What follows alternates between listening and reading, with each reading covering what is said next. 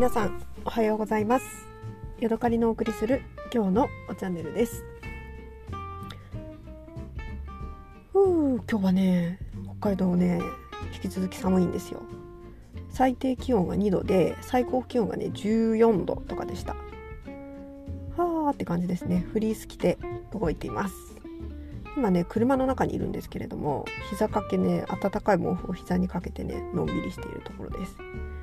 今は、えー、バイトのね休憩時間です。今日は、えー、シチューをねまかないで食べました。美味しかったです。人が作ってくれるご飯って美味しいですね。昨日ね私 TikTok を見ていてなんかね心が温まったんですけれどもえーとね、シェフの旦那さんがいる人が、えーと、旦那さんが作ってくれるご飯とその旦那さんがそれをもサーブしてくれる様子を撮ってるあのショート動画があったんですよ。でねなんかそれを見てたらねすごくねいいなと思ってねニコニコしてしまいました。なんかねあの奥さんのためにというかまあ恋人自分のパートナーのためにご飯をねあの素敵なご飯を用意してくれる人ってなんかなんていうのかなセクシーだなって思いました。私もね、あのー、普段は私がずっと料理してるんですけれども私のね旦那さんも、えー、料理がねできるんですよ。でねその普通の料理もできるんだけどある時ね、あのー誕生日の日ね家に帰ったらねシフォンケーキを焼いてくれてたんです。でねシフォンケーキ焼いてそのね真ん中あの真ん中に丸い穴があるじゃないですか。あそこにねあのねいちごのねうんババロアみたいなやつが入っててね中がねババロアで固まっててで外はシフォンケーキっていうね私でも作らないようなね手の込んだものを作ってくれてた時があったんですよね。でそれをね持って嬉しそうにしてるね私の写真がね未だにあってねなんかあのたまに見るんですけどね。なんかなんていうのかな。いそいそとあの女の人が喜んでくれるだろうと思ってそのねテーブルに座っているその奥さんであったり恋人のところにえー、料理をねこうなんか例えばアペタイザー？アペタイザーでなんか最初のお肉料理でみたいな感じで持ってくる画像とかもあってねそれがねなんかすごい、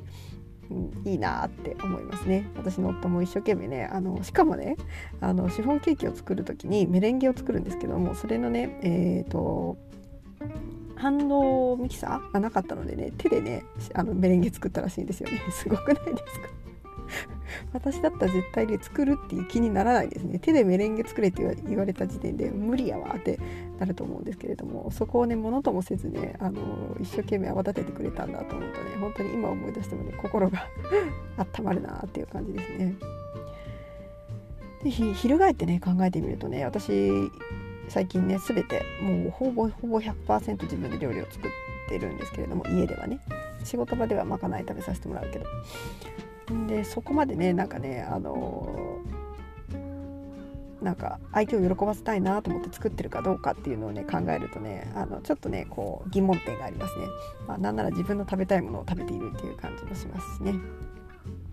夫が喜んでくれると思ってね出すものはねコーヒーとかねそんな感じですかね。うん大体自分の好みで作っちゃってるからねちょっと反省ですね。でね今日は、えーとね、珍しくねあのお鍋、まあ、寒くなってきたっていうところもありますしホルモン鍋をねしようと思ってねちょっとね、あのー、楽しみにしています。昨日ねあのスーパーに行ったらね大量ホルモンが売られていてそれをね今もう湯がいて冷蔵庫に入れてありまして、